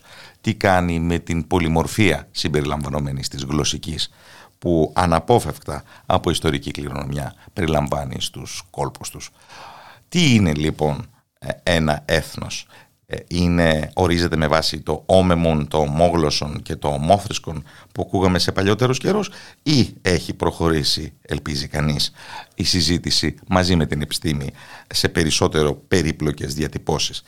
Ε, η Ουκρανική κρίση και όσα ακούμε σχετικά με το αν οι Ρώσοι και η Ουκρανία αποτελούν διακριτά έθνη και οι συγγενικές οπωσδήποτε γλώσσες τους είναι διαφορετικές διάλεκτοι ή θα πρέπει να θεωρηθούν ε, γλώσσες με όλα τους τα δικαιώματα αποτελούν μια επίκαιρη αφορμή για τη συζήτηση που θα θέλαμε να ανοίξουμε. Μια συζήτηση που καλό όμως να μην μείνει σε εφαίρεση αλλά να αγιωθεί στις πραγματικότητες της δικής μας νεοελληνικής ιστορίας.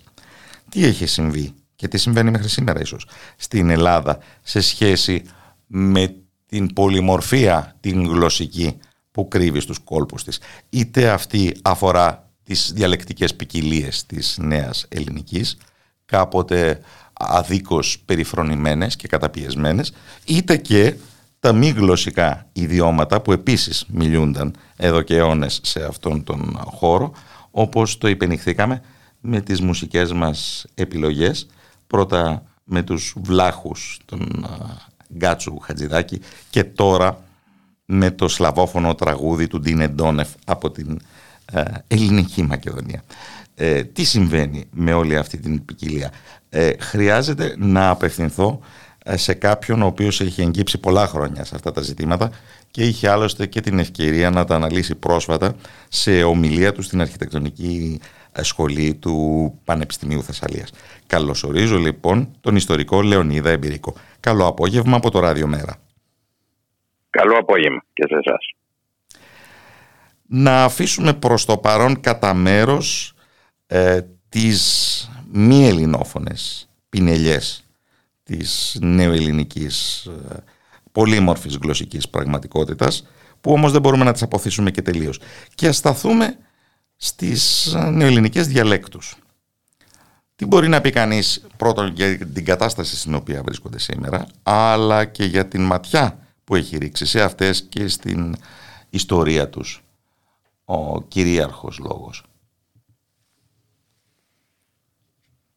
Πρώτα απ' όλα ότι δεν ομιλούνται πλέον οι, οι διάλεκτες, οι, οι περισσότερες από τις ελληνικές διαλέκτους που δεν είναι κοντά στην στάνταρ ελληνική κοινή. Ε, ακόμα και αυτές έχουν μειωθεί όλα τα χαρακτηριστικά τους σε πολύ μεγάλο βαθμό. Και σε, αυτήν την, σε αυτή η πραγματικότητα η σημερινή του, του, του, του 21ου αιώνα οφείλεται σε μία μη παραδοχή εκ των προτέρων ε, της διακριτότητας και της γεωγραφίας της γλώσσας, άρα και των ειδικών εντός του ελληνικού έθνους ταυτοτήτων που μπορούσαν να δημιουργήσουν. Παρόλο που ορισμένα χαρακτηριστικά είναι γνωστά, όπως πώς μιλάνε οι Βόρειοι Έλληνες ή πώς μιλάνε οι Κριτικοί. Αλλά Από αυτά έχει απομείνει μόνο θα λέγαμε ένας διαλεκτικός χρωματισμός ίσως στη φωνολογία. Αλλά όχι μια διάλεκτος πραγματικά ζωντανή. Η ομογενοποίηση που ζούμε η γλωσσική υπήρξε μια αυθόρμητη εξέλιξη εξηγούμενη μόνο και μόνο από την αστικοποίηση και τον εξυγχρονισμό ή κάποτε Έχει και πολύ μια... μεγάλο ρόλο, αλλά όχι. Ήταν κάποτε και μια εκβιασμένη εξέλιξη. Γιατί λόγω χάρη σε άλλες ευρωπαϊκές χώρες όπως η Ιταλία δεν συμβαίνει το ίδιο; ε, διότι υπήρχε μια εξαιρετικά συγκεντρωτική πραγματικότητα όχι μόνο από τις απαρχές του ελληνικού κράτους, δηλαδή τη δεκαετία του 1830, αλλά και από πριν, ε, λόγω ακριβώς του χαμηλού κύρους που είχαν οι ομιλούμενες ελληνικές διάλεκτοι. Τα Ρωμαϊκά ή οποιαδήποτε μορφή των Ρωμαϊκών. Ε, εδώ πρέπει να, να πω κάτι το οποίο το ελληνικό έθνος δημιουργήθηκε μέσα, όπως πολλά έθνη, δεν θα έλεγα ότι είναι το μόνο, αλλά εδώ ξεχνάμε μια μίζωνα ανθρωπολογική μεταβολή. Δηλαδή με το ελληνικό κράτος υιοθετείται το εθνονίμιο Έλληνας πλήρως, όχι ότι δεν υπάρχει πριν. Αλλά οι Ρωμαίοι του παρελθόντος γίνανε Έλληνες. Και οι Έλληνες αυτοί, οι πολίτες του ελληνικού βασιλείου του 19ου αιώνα, εκφράζονταν με ποικιλομόρφος και με πάρα πολλούς τρόπους έστω και στο μικρό αυτό κράτος που ήταν η Ελλάδα το 1830. Α, όχι ότι δεν μπορούσαν να καταλάβουν ο ένας τον άλλον πλην των τσακώνικων. Αλλά η ισχυρότατη παρουσία του κύρους δύο μορφών γλωσσικών της αρχαίας και μιας αυτού που ονομάζουμε καθαρεύουσα που δεν έχει απόλυτη μορφή έκαναν ώστε να χαμηλώσει ακόμα παραπάνω το κύρος των ομιλουμένων ή των κοινών για συνεννόηση διαλέκτων είτε προφορικών είτε γραπτών. Και πώς έκοψε το νήμα εκείνη η ποικιλία που αποτέλεσε τη βάση της σημερινής νεοελληνικής σκηνής; Εδώ ε, πρέπει να πω ότι δεν είμαι εγώ ο καταλληλότερος να απαντήσει. Έχει κάνει έρευνα για το από πού προέρχεται αυτή η γλωσσική ποικιλία που σίγουρα δεν είναι η Πελοπόννησος. Και το έχει βρει ο Νίκος Παντελίδης αυτό, διότι λέγεται συχνά ότι η βάση της κοινής γραπτής δημοτικής είναι οι πελοποννησιακές διάλεκτοι ή κάποια πελοποννησιακή διάλεκτος. Δεν ισχύει καθόλου αυτό. Είναι εξίσου αγροτικές, πιο κατανοητές θα λέγαμε με όρους μη γλωσσολογικούς, αλλά δεν είναι αυτή η προέλευση της γραπτής σκηνής και κατά τη γνώμη του Παντελίδη αλλά και άλλων και την οποία συμμερίζομαι με τον Νίκο Σιγάλα με τον οποίο ασχοληθήκαμε με, στην, κάναμε μια επισκόπηση της ιστορίας της γλώσσας ότι είναι μάλλον μια Κωνσταντινοπολίτικη διάλεκτος. Ε, η, η ομιλούμενη Κωνσταντινοπολίτικη η οποία δεν είναι ενιαία ούτε είναι τόσο αχρωμάτιστη όπως θα έλεγε κανείς σήμερα. Είναι διαλεκτική ποικιλία αλλά είναι αποτέλεσμα μιας διαδικασίας δημιουργίας σκηνής κατά τη διάρκεια των Οθωμανικών χρόνων. Δεν είναι παράλογο λοιπόν που θα έπρεπε να οδηγηθούμε και πάλι σε ένα μεγάλο αστικό κέντρο για αυτή τη δημιουργία κοινή. Αλλά η επιστήμη... Ναι. Την Κωνσταντινούπολη δηλαδή. Προφανώς ναι. Ε, ναι, ακριβώς. Η επιστήμη της διαλεκτολογίας που θεωρητικώς καλλιεργείται με μεγάλο ζήλο και στην δική μας χώρα από όσο ξέρουμε από το εξωτερικό από τον 19ο αιώνα ήδη. Στηρίζεται σε μεγάλο βαθμό στην εκπόνηση γλωσσικών ατλάντων. Ναι, αυτό, ακριβώς. Αυτό δεν το έχουμε δει στην Ελλάδα. Γιατί άραγε. Ε, ακριβώς αυτό είναι το θέμα που ε, σας έλεγα πριν της εργασίας που κάναμε τον Νίκο Σιγάλα. Θα έλεγα ότι ο Χατζηδάκης που είναι ο ιδρυτής της επιστημονικής γλωσσολογίας στην Ελλάδα και πρώτος κάτοχος της έδρας στο Πανεπιστήμιο Αθηνών ε, είχε μια έκανε μια μεγάλη προσπάθεια να νομίζω να αποφύγει οποιαδήποτε γεωγραφική απεικόνηση των ελληνικών διαλέκτων μέσω Άτλαντα διότι θα έδειχνε ακριβώς κυρίως το πρόβλημα στην διεκδικούμενη Μακεδονία ότι τα ελληνικά φτάνουν μέχρι ένα σημείο προσβοράν που δεν ικανοποιούσε τις ελληνικές βλέψεις. Άρα το να εκπονήσεις γλωσσικό Άτλαντα μέσω ισογλώσσων, δεν εξηγώ τι είναι, αλλά ε, θα έδειχνε. Είναι η γραμμή του Άτλαντα που μας δείχνει μέχρι ποιο σημείο οι γλωσσικέ ποικιλίες μοιράζονται ένα συγκεκριμένο χαρακτηριστικό. Ακριβώς. Θα πήγαινε πολύ πιο νότια από, ότι, από τις ελληνικές διεκδικήσεις της εποχής εκείνης. Και ο Χατζηδάκης είχε και ένα άλλο θέμα, το οποίο είναι εντελώς παράλληλο με το, με το, με το θέμα της μη εκπόνησης γλωσσικού Άτλαντα, ίσως μοναδικής γλώσσας στην Ευρώπη και μάλιστα γλώσσας με, με μεγάλη γραπτή ιστορία και με μεγάλο κύρος διεθνώς λόγω της αρχαιότητας. Ότι το άλλο του θέμα ήταν ότι κατάγεται απευθείας από την κοιλή ελληνιστική και ότι δεν πέρασε μεταβολές όπως οι ρωμανικές γλώσσες, γαλλικά, ισπανικά, καταλανικά, ρουμανικά, που είναι τέκνα θυγατρικές της λατινικής, της κλασικής λατινικής. Ενώ η ελληνική κατά το Χατζηδάκι, η εξέλιξή της κατά κάποιο τρόπο σταματάει και δίνει την νέα ελληνική στην κοινή ελληνιστική. Και δεν θέλει να δει ότι υπάρχει μια άλλη διαδικασία δημιουργίας σκηνής πάλι στην Κωνσταντινούπολη την εποχή από τον Ιουστινιανό μέχρι και το τέλος των σκοτεινών αιώνων.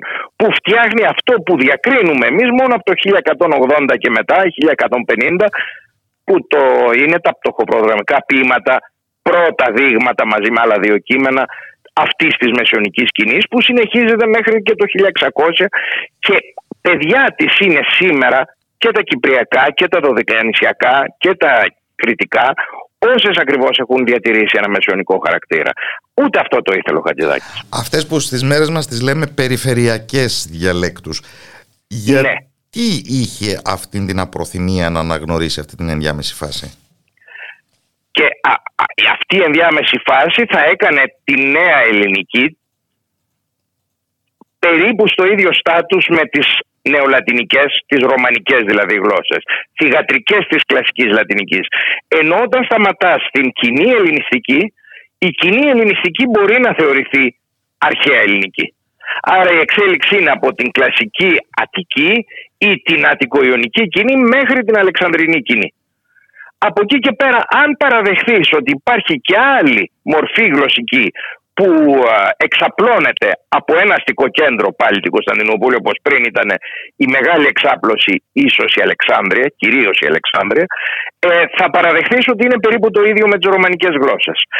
Άρα ότι και τα νέα ελληνικά είναι μια θηγατρική της ελληνικής. Μέσα στο εθνικό επιχείρημα, σήμερα θα το λέγαμε εθνικιστικό, της εποχής εκείνης, είναι ότι δεν πρέπει να είναι απόγονος έμεσος αλλά άμεσος των αρχαίων Ελλήνων, του χαρακτήρα των αρχαίων Ελλήνων, εξού και το παράλληλο πεδίο της λαογραφίας αναδεικνύει ο Νικόλαος Πολίτης, ε, θα είναι περίπου το ίδιο με τους άλλους. Άρα μπορεί σε αυτό να εμφυλοχωρήσουν άλλες ομάδες που επηρεάζουν κατά κάποιο τρόπο και δημιουργούν σπάνε τη συνέχεια που είναι βασική αρχή του νεοελληνικού εθνικισμού. Με άλλα λόγια, προκρίθηκε η εικόνα μιας γραμμικής εξέλιξης έναντι μιας ναι. πιθανότατα ακριβέστερης εικόνας, μιας διακλάδωσης, στην οποία τα διαφορετικά κλαδιά διαρκώς αποκλίνουν, αλλά ενίονται και ξανασυναντιούνται και το ναι. χειρότερο κάπου κάποτε ε, διασταυρώνονται και με κλαδιά μη ελληνικά. Ναι, Κατάλαβα καλά; Ακριβώς αυτό είναι. Και εξού και το μεγάλο πρόβλημα με τις διαλέκτους που είναι οι διαλέκτους που δεν ανήκουν σε ελληνική γλώσσα όπως τα αρβανίτικα που είναι η παρουσία τους πολύ έντονη στο πρώτο ελληνικό βασίλειο. Να ίσως να είναι και το ένα πέμπτο ίσως και περισσότερο του πληθυσμού κυρίως αγροτικού του πρώτου βασιλείου. Άρα εδώ έχουμε διαλεκτικά κενά όπου δεν μιλούνται ελληνικά. Τα ελληνικά μπορεί να μιλούνται σε πιο μεγάλα κέντρα και από αρβανίτες και να δημιουργείται μια διγλωσία διότι είναι πολύ υψηλότερου κύρους γλώσσα έτσι κι αλλιώς η ομιλούμενη ελληνική. Δεν μιλάω για τις μορφές κύρους της ελληνικής που είναι οι, οι, οι γραπτές της εκφράσεις και κυρίως οι αρχαΐζωσες εκφράσεις αλλά η, ακόμα και η ομιλούμενη έχει περισσότερο κύρος από τα αρβανίτικα. Και ακόμα και σε ε, μια πιο προχωρημένη ιστορικά εποχή. Στα τέλη του 19ου αιώνα, ίσως και στις αρχές του 20ου. Και πολύ βορειότερα. Και πολύ βορειότερα ακόμα. Και... Μα ακριβώς εδώ έχουμε ένα πολύ μεγάλο πρόβλημα. Μετά το 12, 13 ε, που είναι η ενσωμάτωση των νέων χωρών, δηλαδή η Πύρου Μακεδονίας και αργότερα Θράκης, αργότερα, ε, είναι ότι ακριβώς ένα πολύ μεγάλο μέρος της μετέπειτα ελληνικής Μακεδονίας μετά το 2013 ως πρώτη γλώσσα του αγροτικού χώρου βορείως ενός ορίου που είναι αρκετά διακριτό δεν είναι τα ελληνικά, άσχετα από τη συνείδηση των κατοίκων.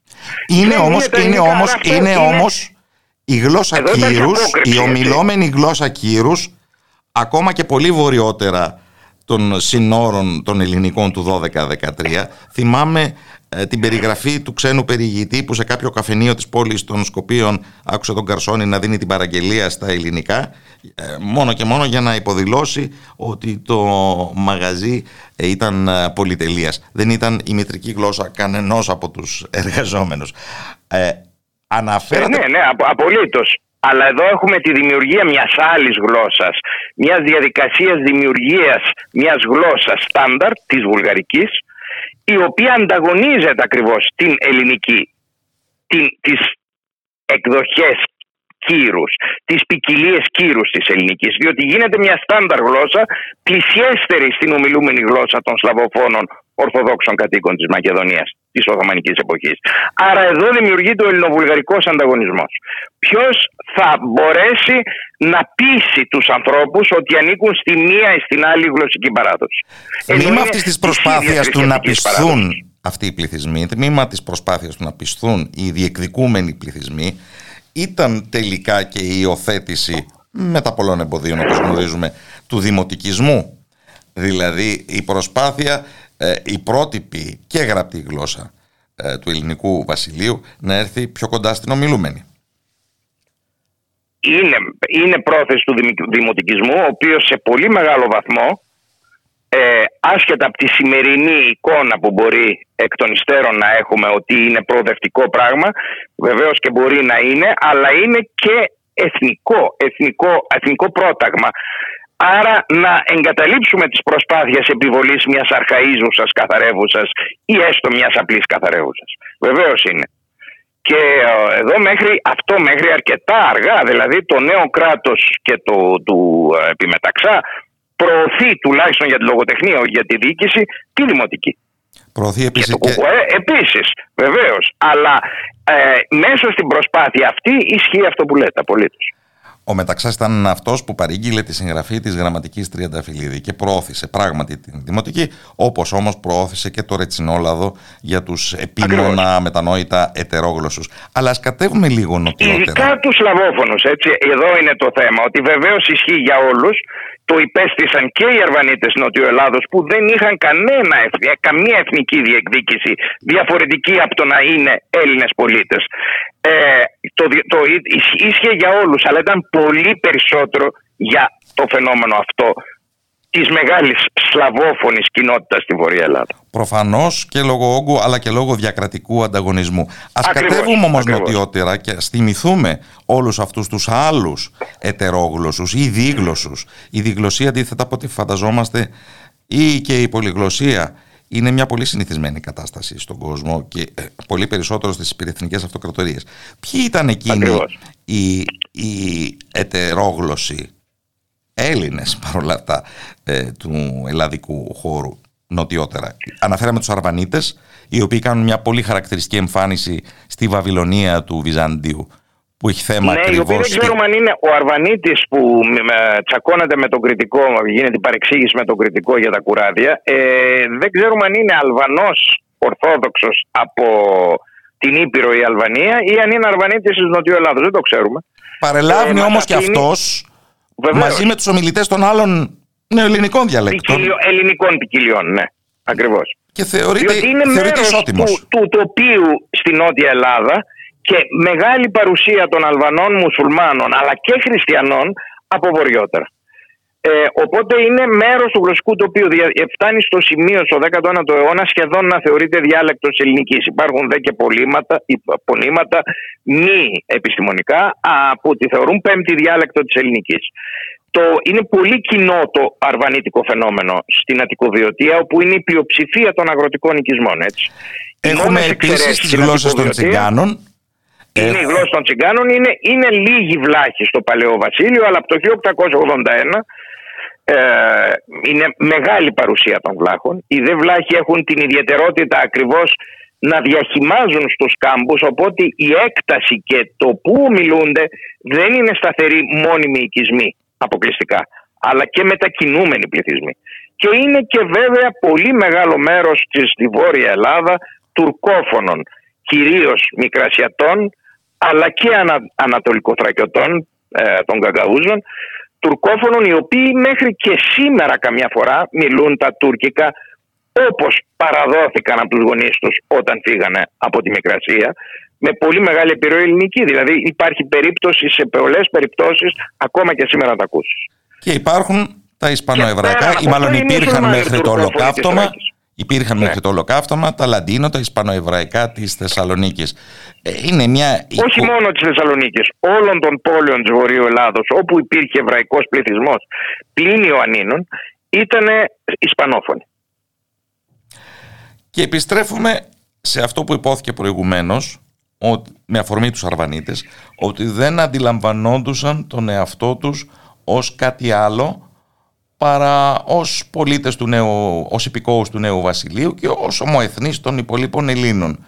Οι, οι γλωσσολόγοι, οι κοινωνιογλωσσολόγοι μας θυμίζουν ότι η γλωσσική κοινότητα δεν ε, ταυτίζεται με την εθνική κοινότητα. Ε, Όχι, δεν ταυτίζεται. Αυτό ιστορικά πώς εξελίχθηκε στην ελληνική περίπτωση, γιατί στην ελληνική περίπτωση η τάση είναι οπουδήποτε κάποιος διεκδικεί την ετερογλωσία του, να θεωρείται πράκτορας ξένης δύναμης και φορέας αποσχιστικών απόψεων.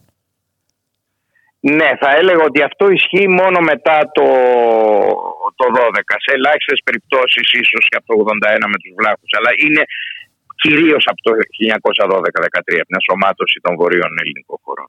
Αν εξαιρέσουμε την περίπτωση των λεγόμενων ρουμανιζόντων βλάχων, ναι. ή και εκείνων οι οποίοι εντάχθηκαν στην δοσυλλογική λεγεώνα στην κατοχή. Ναι. Η ταύτιση των βλάχων με το ελληνικό έθνος είναι ισχυρότατη. Απολύτως, δεν είπα όχι. Δεν. απλώς ε, δίνουμε μικρότερη σημασία στο φαινόμενο των ρουμανιζόντων ή ενός ανεξάρτητου βλάχικου ε, τοπικισμού ή και θα έλεγα εθνικισμού μέχρι ενός σημείου, αλλά που δεν είναι εδαφικός. Άρα ε, νομίζω ότι αυτός εξαφανίστηκε πλήρως ε, με το δοσολογικό κράτος, το υποτιθέμενο, το οποίο δεν έγινε. Αλλά ε, εξαφανίστηκε πλήρως με τη συνεργασία την δεκαετία εκείνη. Φτάνοντας στη σημερινή παράδοξη κατάσταση, τα οργανωμένα βλάχικα σωματεία μάλλον να πρωτοστατούν στην απόθεση Μα είναι απόλυτο αυτό. Αυτό είναι, είναι το ισχυρότερο στοιχείο σήμερα, διότι τα βλάχικα είναι εμφανή στο δημόσιο χώρο περισσότερο από τις σλαβικές ε, ποικιλίες μακεδονικών ή βουλγαρικών που μιλούνται. Άρα θα έλεγα ότι τα βλάχικα είναι ένας ενδιάμεσος κόμβος που είχε στο παρελθόν δικαίωμα λόγω της συνθήκης του Βουκουρεστίου και της συμμετοχής της Ρουμανίας, Ρουμανίας στον δεύτερο Βαλκανικό εναντίον της Βουλγαρίας υπήρχε αυτή η, η ελληνική παραχώρηση βλαχικών σχολείων. Κάποτε και εκκλησία, το οποίο δεν έγινε, αλλά βλαχικών σχολείων. Άρα ο φόβος είναι πολύ μεγάλος, διότι αυτό ακυρώθηκε κατά τη διάρκεια της κατοχής στα πράγματα. Δεν έγινε ποτέ ακύρωση. Άρα και επειδή είναι υψηλότερου κύρους η βλάχη, είναι πιο εμφανής στο δημόσιο χώρο. Άρα για να συγκεντρωθούν και να αποφευθεί οποιαδήποτε παρανόηση και επειδή η Ελλάδα είχε τους βλάχους κατά το 19ο αιώνα μέχρι και το 13 ως μέσο διεκδίκησης σε περιοχές απόλυτης σλαβικής ε, πλειοψηφίας Την πόλη του ε, μοναστηρίου εννοούμε; Ναι, όχι και πολύ πιο πάνω, μέχρι το Κρούσο. Δηλαδή εκεί που, που υπήρχαν σλαβόφωνοι ορθόδοξοι πληθυσμοί, που η Ελλάδα δεν μπορούσε να διεκδικήσει αποκλειστικά μέσω του πατριαρχικού φαινομένου, του ελληνικού κόμματος που ήταν το Πατριαρχικό Κόμμα, έβαζε μπροστά τους Βλάχους και τους Ορθόδοξους Αρβανίτες. Δηλαδή σε μια ζώνη της Μακεδονίας βορείως της Ελληνοφωνίας, της Οθωμανικής Μακεδονίας, οι Βλάχοι έπαιξαν κομβικό ρόλο και τον παίζουν μέχρι και σήμερα στην Αλβανία. Ω φορέας ελληνικής ή φιλελληνικής ιδεολογίας; Ναι, ακριβώς. Που υπάρχει εξαιρετικά ισχυρή στους βλάχους, έτσι. Δεν λέω ότι δεν υπάρχει. Τουναντίον είναι εξαιρετικά ισχυρή. Και αυτή η ισχυρότητα την παρουσία έκανε ώστε οι Ρουμανίζοντες να θεωρούνται προδότες του ελληνισμού. Και της ίδιας της βλάχης υπόθεσης. Ναι. Ε; Το οποίο μας οδηγεί στο εξής, με το οποίο και θα ήθελα να καταλήξουμε. Ποια διανοητικά και ποια πολιτικά βήματα θα μας οδηγήσουν σε μια ευρύτερη συλλογική αποδοχή του γεγονότος ότι μπορεί κανείς να είναι αρβανιτόφωνος, βλαχόφωνος, σλαβόφωνος, τουρκόφωνος Έλληνας με πολύ ισχυρή ναι. ελληνική συνείδηση και να μπορεί ε, ισότιμα να συμμετέχει στην εθνική ζωή χωρίς την προϋπόθεση της ε, Είμαι... απάρνησης και καταπίεσης της μητρικής του γλώσσας. Με αυτή την πολυμορφία πώς μπορούμε να ζήσουμε; Ε, μόνο αν αυτά μπορούν να βγουν στο δημόσιο χώρο, πράγμα που υπάρχει αυτολογοκρισία. Δηλαδή πριν φτάσει κανείς στην κρατική καταστολή όπως μεταξά, όπως τη δεκαετία του 50, του 60 επιχούντας, αλλά και μετά έμεση, όχι άμεση, ε, η, λόγω αυτολογοκρισίας. Είναι τόσο ισχυρή η εικόνα αυτή που ε, ο Έλληνας είναι ελληνόφωνος και ότι δεν μπορεί να είναι να, να, η, η, τεράστια ε, εφαρμογή αυτού του πράγματος στην συνείδηση των ανθρώπων είναι που δεν του επιτρέπει να βγει στο δημόσιο χώρο. Είναι διάλεκτοι ή γλώσσες αλληλεγγύης που δεν επιτρέπεται. Οφείλουν να μην γράφονται, να μην βγαίνουν, να μην εκφράζεσαι ποτέ στην τηλεόραση εν αντιθέσει με άλλες χώρες. Και, και κατά παράδοξο τρόπο αυτό αφορά και, αυτό αφορά και τις νεοελληνικές ποικιλίε. Δηλαδή η πιο μονοεθνοτική και μονογλωσσική κοινότητα, εθνική κοινότητα που ξέρω εγώ. Η Κορέα όντως δεν έχει Και είναι απόλυτη ταύτιση της κορεατικής γλώσσας με τους κατοίκους της κορεατικής χερσονήσου εν γέννη. Αλλά αυτό αποτελεί παγκόσμια εξαίρεση. Και έγινε έτσι. Ε; Αυτό αποτελεί παγκόσμια εξαίρεση. Ναι, ίσως ναι. Αντί άλλου σχολείου και αφού ευχαριστήσω θερμά τον Λεωνίδα Εμπειρίκο, προτείνω να ακούσουμε το πώς νοσταλγούσαν την πατρίδα τους, τον Μοριά, στην ε, μητρική αλβανική τους γλώσσα, εκείνη οι εκπατρισμένοι μετά την κατάληψη της Μεθόνιας από τους Οθωμανούς, Αρβανίτες της Νότιας Ιταλίας και της Σικελίας. Ο Εμπούκουρε Μωρέ. Ευχαριστώ πολύ. Καλό απόγευμα από το Ράδιο Μέρα. Εγώ ευχαριστώ. Καλό απόγευμα.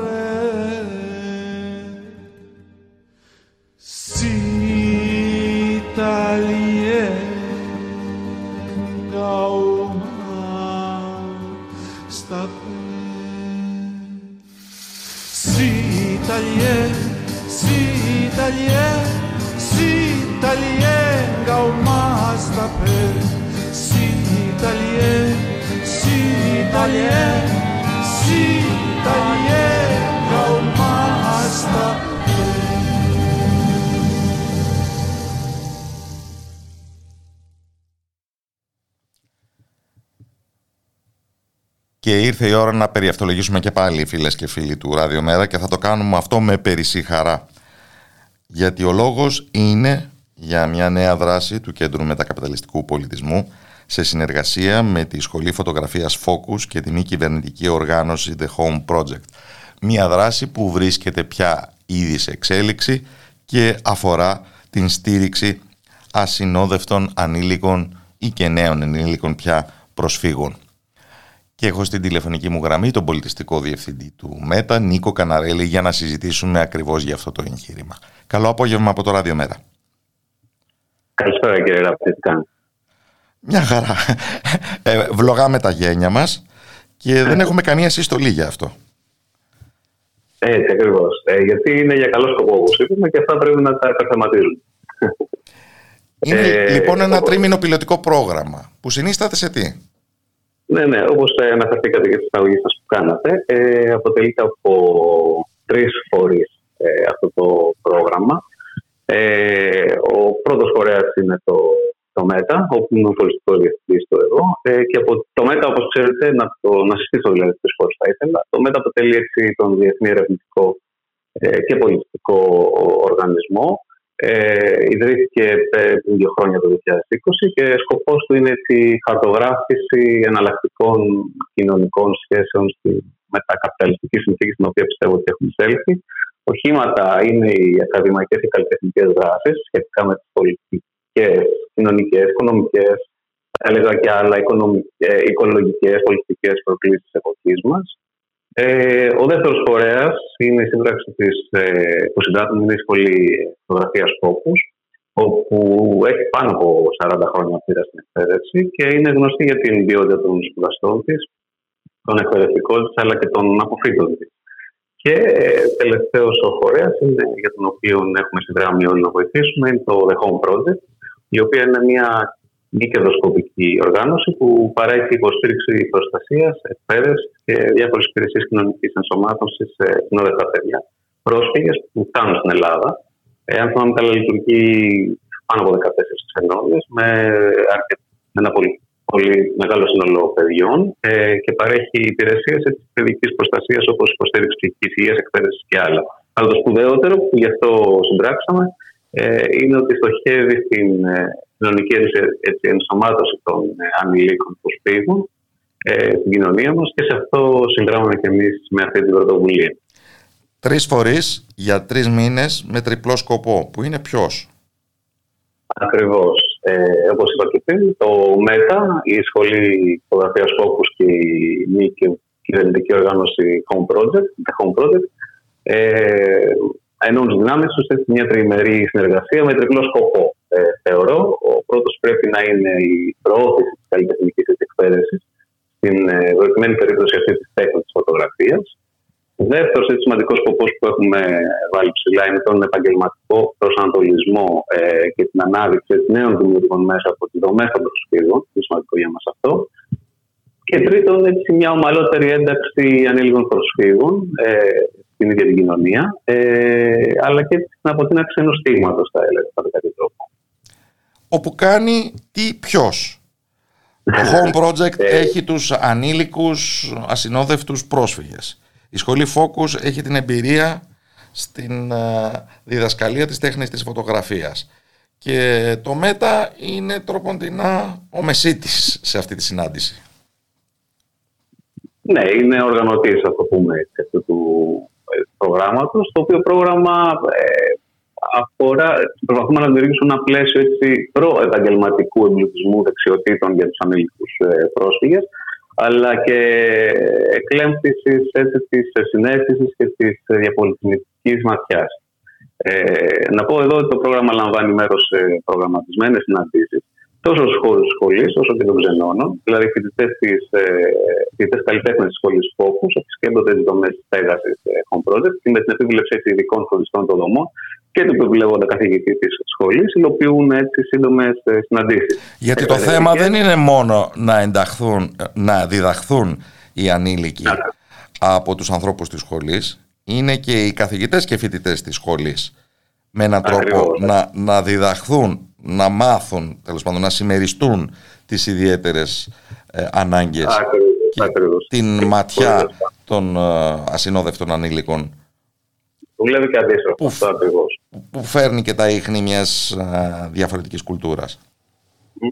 Και δίνουμε και ιδιαίτερη βαρύτητα, να έλεγα εδώ, στο, στην κατάλληλη προετοιμασία των, ε, και των καλλιτεχνών ποιητών αλλά και των καθηγητών. Ε, δηλαδή, πριν την έναρξη του προγράμματος, αλλά και καθ' όλη τη διάρκεια του, ε, προσπαθούμε και θα βάλουμε εποπτείες ε, από ειδικούς ψυχικής υγείας. Γιατί κοιτάξτε, είναι και λίγο ε, δύσκολο ή καμιά φορά δεν το έχουμε συνηθίσει να μπαίνουμε σε αυτές τις δομές ψυχική υγεία, κουβαλώντας σε μια δικιά μας κουλτούρα. Αν μπαίνουμε σε, σε μια άλλη δομή, θα πρέπει λίγο ξέρεις, να είμαστε προσεκτικοί στο πώς ε, εντασσόμαστε σε αυτές τις ε, δομές. Οπότε, με αυτή τη λογική έχουμε βάλει εποπτείες με, με ειδικούς ψυχικής υγείας που εποπτεύουν το πρόγραμμα. Ε, να πω εδώ ότι τώρα, κατά την ολοκλήρωση όλου του workshop, ε, όλοι έρχεται η στιγμή του κοινού κάποια ώρα. Ναι, ναι, ναι. Θέλω να πω ότι θα κάνουμε μια μεγάλη έκθεση στο τέλος, όπου θα τα δείξουμε στο, στο ευρύ κοινό όλα αυτά τα αποτελέσματα που κάνουμε σε μια έκθεση, φαντάζομαι, την οποία θα την ανακοινώσουμε τη στιγμή, θα, μετά το πέρας δηλαδή του προγράμματος. Και θα την ανακοινώσουμε προφανώς και από αυτήν ναι. την ε, εκπομπή εν χορδές και οργάνης. Ευχαριστώ θερμά τον πολιτικό διευθυντή του ΜΕΤΑ Νίκο Καναρέλη. Καλό απόγευμα από το Ράδιο Μέρα. Σας ευχαριστώ πολύ για Και καλό απόγευμα σε όλες και όλους εσάς φίλες και φίλοι του Ραδιομέρα από το Γιώργο Νομικό που ήταν στον ήχο και τον Κωνσταράπτη που ήταν στα μικρόφωνα. Επιμένουμε σε διαφορετικές αλόγλωσσες εκδοχές ελληνικότητας με το καπαδοκικό κόνιαλι που ηχογράφησαν πρόσφυγες εδώ και κάποιες γενιές οι κάτοικοι της Μπάφρας Ιωαννίνων.